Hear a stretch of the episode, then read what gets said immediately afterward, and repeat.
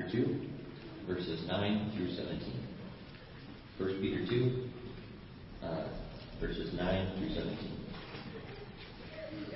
But you are a chosen people, a royal priesthood, a holy nation, God's special possession, that you may declare the praises of him who called you out of darkness into his wonderful light. Once you were not a people, but now you are the people of God. Once you had not received mercy, but now you have received mercy. Dear friends, I urge you, as foreigners and exiles, to abstain from sinful desires, which wage war against your soul. Live such good lives among the pagans that, though they accuse you of doing wrong, they may see your good deeds and glorify God on the day he visits us. Submit yourselves for the Lord's sake to every human authority, whether to the emperor as the supreme authority, or to governors who are sent by him to punish those who do wrong and to commend those who do right. For it is God's will that by doing good you should silence the ignorant talk of foolish people. Live as free people, but do not use your freedom as a cover up for evil. Live as God's slaves. Show proper respect to everyone. Love the family of believers. Fear God. Honor the emperor.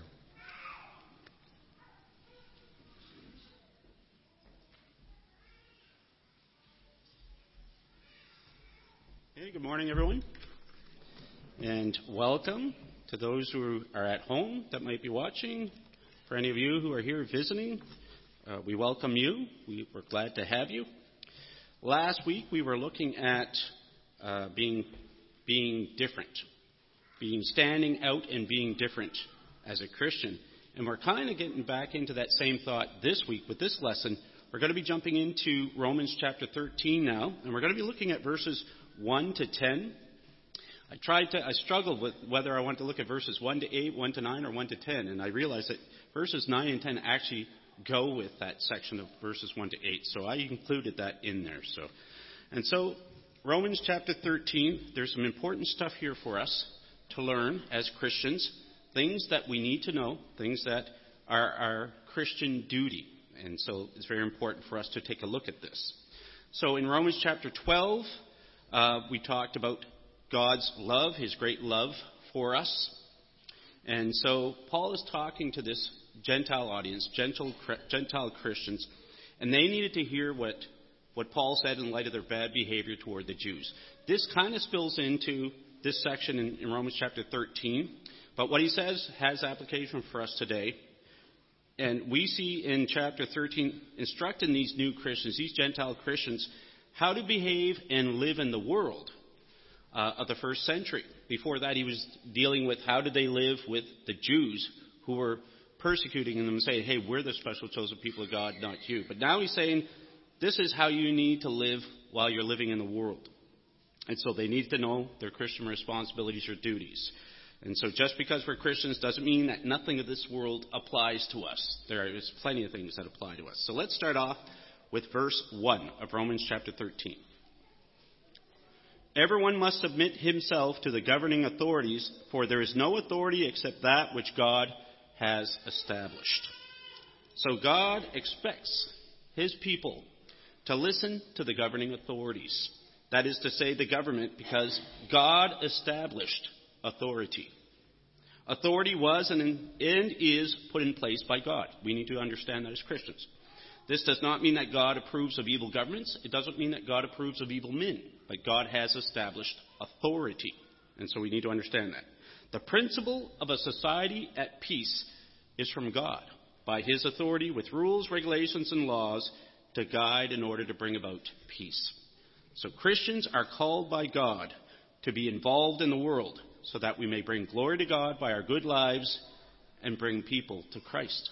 So we have a responsibility as we live in the world. Important to note here, many, if not most scholars, believe that the reason Paul was stressing that everyone must submit to the governing authorities was because the Jews were notoriously rebellious. You go back and you read about history, you see how rebellious the Jews are. And so, here's Paul, and he's telling these new Christians, these Gentile Christians, don't behave like the Jews. The Jews have a bad reputation. And they were supposed to be God's people. And we don't want you to have a bad reputation and end up just like the way they were. And so, so they're told to listen to civil government. which the Jews did not like to do. For the Jew, when the Messiah would come, they were expecting him to overthrow the Roman government and the governing authority at that time and establish an earthly kingdom. So even the disciples were guilty of this. We read in Acts chapter 1, verse 6. So when they met together, they asked him, Lord, are you at this time going to restore the kingdom to Israel? You know, this is his disciples. This is his apostles that he had chosen, is asking him, Are you going to restore the kingdom back to its former glory, the way it was in the time of King David? And of course, that, that was never God's plan. That was never God's plan. The Lord came to establish a spiritual kingdom, and they were to follow the authority of the physical kingdom they were living in, which was the Roman Empire. Jesus expected them to do this. You might remember that Jesus said in Matthew 22, 21, Give to Caesar what is Caesar's, and give to God what is God's. Christians should not be viewed as anti government. We shouldn't be viewed as anti government. This was the accusation against Jesus, whether you realize it or not. That's the accusation that was thrown at Jesus, that he was anti government, that he was trying to start a rebellion. And that wasn't the case. And of course, because of that, he was put on the cross and put to death. So we read in Luke chapter 23, verses 13 to 25, just to see this, so that you can see for yourself. Pilate called together the chief priests, the rulers, and the people, and said to them, You brought me this man as one who is inciting the people to rebellion. I have examined him in your presence and have found no basis for your charges against him. Neither has Herod, for he sent him back to us. As you can see, he has done nothing to deserve death. Therefore, I will punish him and then release him. So that was Pilate's, what Pilate wanted to do. He didn't see guilty as, uh, Jesus as guilty. And so here, here's the Jews pushing, pushing. No, uh, he has to be crucified. He's guilty. So, with one voice, they cried out, Away with this man, release Barabbas to us. Barabbas had been thrown into prison for an insurrection in the city and for murder. We'll talk about that in a moment. Wanting to release Jesus, Pilate appealed to them again, but they kept shouting, Crucify him! Crucify him! For the third time he spoke to them. Why? What crime has this man committed? I have found in him no grounds for the death penalty. Therefore I will have him punished and then release him. But with loud shouts they insistently demanded that he be crucified, and their shouts prevailed. So Pilate decided to grant their demand.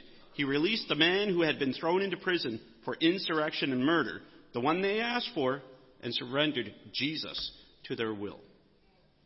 So you imagine, this is the Jews that were doing this. These were supposed to be God's people. And so Jesus is arrested. He's brought before Pilate. He's accused of stirring up the people to rebellion. That's, that's the charge against him. He was accused of being anti government. Even Pilate said he was innocent, so imagine. The Jews asked for Barabbas to be released. He was arrested for insurrection and murder. Well, insurrection means a violent uprising against an authority or government. So think about that. A violent uprising against an authority or a government. So they asked for Jesus to be crucified for supposedly stirring up the people to rebellion and asked for Barabbas to be released, who was not accused, but rather was arrested for a violent uprising against the Romans. Does that make any sense? We want this guy who we know did this, but we want you to crucify this guy who we're accusing of doing this. But there's no proof that he did it. So it doesn't make any sense, right? But Jesus did not rebel in any way. He obeyed the Roman government. He even paid his taxes to Caesar, and he taught his disciples to do the same. And Jesus, our Lord, expects us to follow the government, those who are in authority. The Christian is to have a humble, gentle, obedient attitude, especially towards government, whether we like it or not. Whether we like it or not. We might not agree with whoever's in power and the decisions they're making, but we're to follow the government. We're to pray for our leaders. So, that being said, it doesn't mean we are to disobey God in the process. We need to keep that in mind. Obey the government, but do not disobey God in the process. So let me give you an example. If the government told us we all have to bow down and worship a statue of the Prime Minister Justin Trudeau, boom. So say they made a statue of Justin Trudeau and they said, you've got to bow down and worship Justin Trudeau. We are not to obey that request. We're not to listen to that. That would be idolatry. So obviously we know that that's wrong and we're not to do that. So you might be reminded of the account in Daniel chapter 3, Shadrach, Meshach, and Abednego, and the, the statue of gold that Nebuchadnezzar had set up and told them they had to bow down and worship it. Well, that's kind of where I got the idea of this, but just something a little more relevant so that we can understand. So, if a statue were put in place of Justin Trudeau and we were told you have to bow down and worship it, obviously no, it's not going to happen, right? So God comes first before government. God comes first before anyone else. We are to be law abiding citizens, but we are to put God first. We're not to be labeled anti government. Jesus did not rebel against the authorities, and we're not to do that either. So we have to remember that as Christians. So now we come to uh, verse 2 of Romans. Verse 2 of Romans chapter 13. Consequently, he who rebels against the authority is rebelling against what God has instituted, and those who do so will bring judgment on themselves. Oh, that's interesting, isn't it? He who rebels against the authority is rebelling against what God has instituted, and those who do so will bring judgment on themselves. So, as we said earlier, the Jews were really, really rebellious, very rebellious. And as a matter of fact, to add to that very point, the Jews were so rebellious that around 19 AD, Caesar Claudius had had enough of the Jews, and he had kicked them all out of Rome. And we can read about that in Acts chapter 18, verses 1 and 2. You read about that. That's the time where Paul runs into Priscilla and Aquila, the tent makers, and he spends time with them, and we understand that he must have converted them, because later on they're trying to convert Apollos. But we see that Claudius, the Caesar Claudius, had kicked all the Jews out of Rome. That's how rebellious they were. Later, the Jews failed to accept Jesus, and they continued to give the Roman government a hard time. And judgment came. The Romans came down hard on them.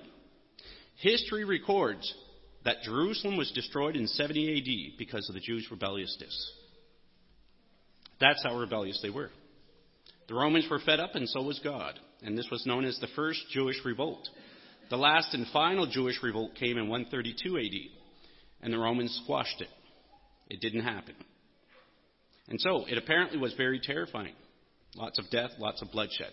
It didn't need to happen. They didn't need to be rebellious people. All they had to do is listen to the government and follow them. They just didn't have to do what they said that disagrees with what God says. And so, Romans chapter 13, verse 2 tells us those who rebel against the authority God instituted will bring judgment on themselves. Paul told these Christians not to act like the Jews. That's what they did. You're not supposed to do that. We're to be obedient to the government. We're to be good citizens, and we're not to bring God's judgment or the government's. We are to do the same. We're to submit to the governing authorities. Now, verses 3 and 4 of Romans chapter 13. For rulers hold no terror for those who do right, but for those who do wrong. Do you want to be free from fear of the one in authority? Then do what is right, and he will commend you. For he is God's servant to do you good. But if you do wrong, be afraid, for he does not bear the sword for nothing. He is God's servant, an agent of wrath to bring punishment on the wrongdoer. So if you're doing what is right, then you have nothing to be afraid of. If you're not obeying the government and you're breaking the law, well, then obviously you need to be afraid because you need to be worried that one day you're going to get caught. Right? Law is not put in place with the intention of hurting us, but rather bring some order and peace to society. That's the intention of law. That is the will of God. Law is put in place to restrain unlawful conduct. If we didn't have laws, how bad do you think it would get? If we didn't have any laws in place here in Canada, how bad do you think things could get here in Canada? What kind of things do you think would, would start popping up? What standard would we go by? Your standard? My standard? Whose standard would we go by? Would we live by a public group vote of what is acceptable? So God has established authority. God has put in place laws to help us. Verse 3 says, Do you want to be free from fear of the one in authority? Then do what is right, and he will commend you. I remember years ago when I was in Ontario, I was going to Bible college, and, and I was preaching at various different congregations, smaller congregations, to help out. And I remember I had gone to, it was some kind of special weekend, whether it was an Easter weekend or something was going on. And I was coming back on a Sunday evening. I was trying to get back home to Kitchener Waterloo. And they had a, a spot check there late at night. And the police were flashing the, the flashlight, looking at your eyes and looking inside. And what they were trying to do is catch people who had been drinking and who were trying to drive home because of long weekend. It's a spot check. And so the police were checking that out, and when my turn came up and I pulled up, the police officer shines his flashlight in my eyes, and you know, it's like okay, and and then he says, uh, he says, uh, "Have you been drinking tonight?" And I said, "Nope." I said, "I quit drinking a long time ago," and I said, "I would never drink and drive." It's, and he says, "Very smart decision." He said, "You have yourself a good night," and then he just said, "You know, go ahead, continue, continue on." And so, you know, I proceeded on my way. But I was commended for doing what is right. I was commended for doing what is right. Rebellion only leads to destruction. When we do what is right, we don't have anything to worry about, right? Paul said the one in authority, which wasn't just the Roman government, but that also included the, that also included the soldiers who were upholding the law in the first century. Today we have the police. Today we have police. We have we have firemen. We have security guards. We have lots of people who are in positions of authority. And so these are people who are considered authorities, and we should listen to them. We should be of help if we can, not a hindrance. They are God's servants to do you good, which means for your good, to protect you. If we don't do what is right, then we should be afraid because the one in authority does not bear the sword for nothing, it says. Does that mean that he has the right to kill us? What is that talking about? Well, the sword is an instrument of punishment. The Greek word for bear means to have a burden, that is, to wear as clothing, to wear as clothing, or a constant accompaniment. So the Roman soldier back then wore the sword like a piece of clothing on his side. So he had it with him at all times. It was always there. And so that's what it's talking about. He bears the sword. He wears the sword. Just change the word bear for wear to make sense. He wears the sword. He doesn't wear the sword for nothing. And a lot of people have argued that that part of the verse where it says, For he does not bear the sword for nothing, means that he has right to put you to death. That's what some people say. Commentaries say that too. But what Paul was saying was that if you do not do what is right, you should be afraid because the one in authority does not wear the sword. Today, wear the badge, wear a gun.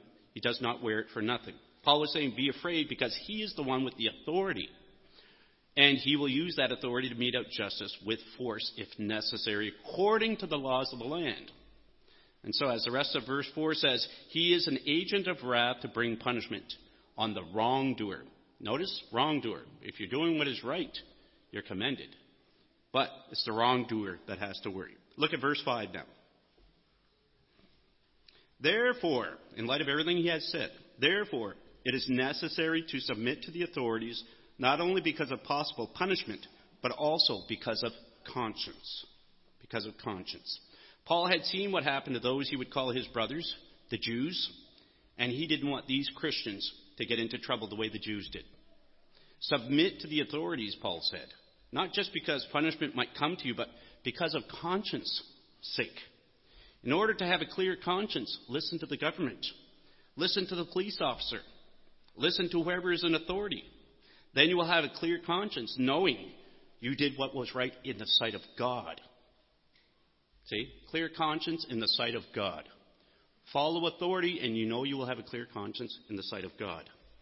The Greek describes the word conscience as moral consciousness. Moral consciousness. So obviously that's applying, that's talking about a little bit more than just what we think, right?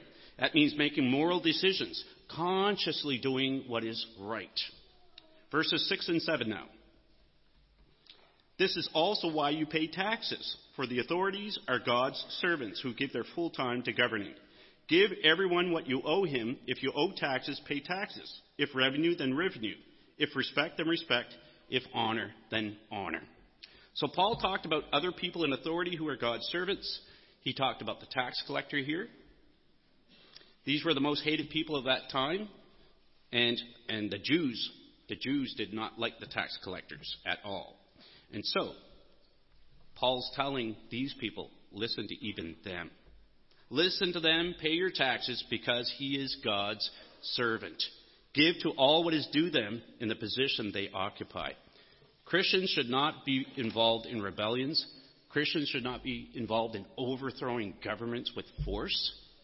That's not Christian. These Christians were not to imitate the conduct of the Jews of the first century.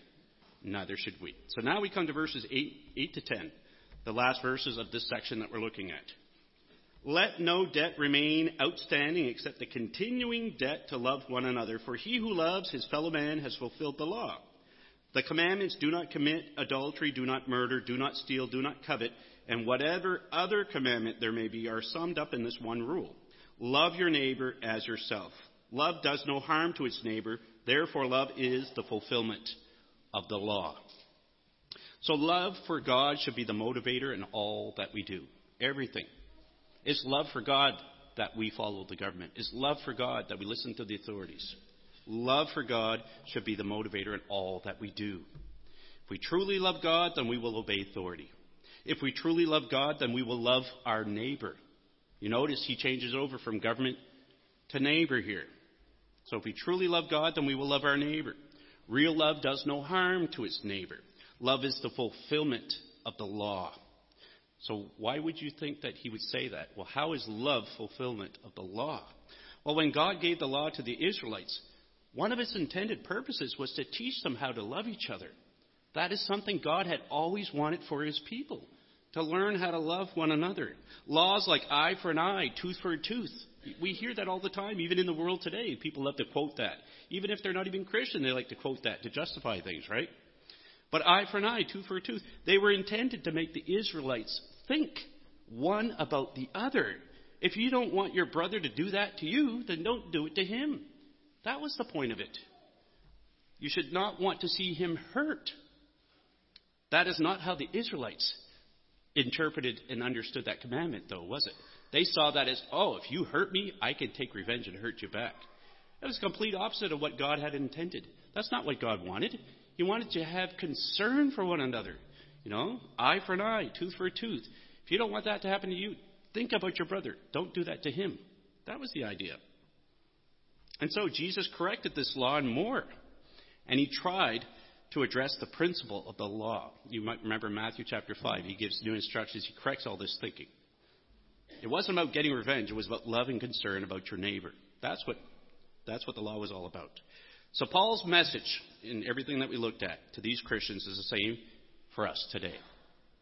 Be good citizens and live good lives so that your good behavior will glorify God.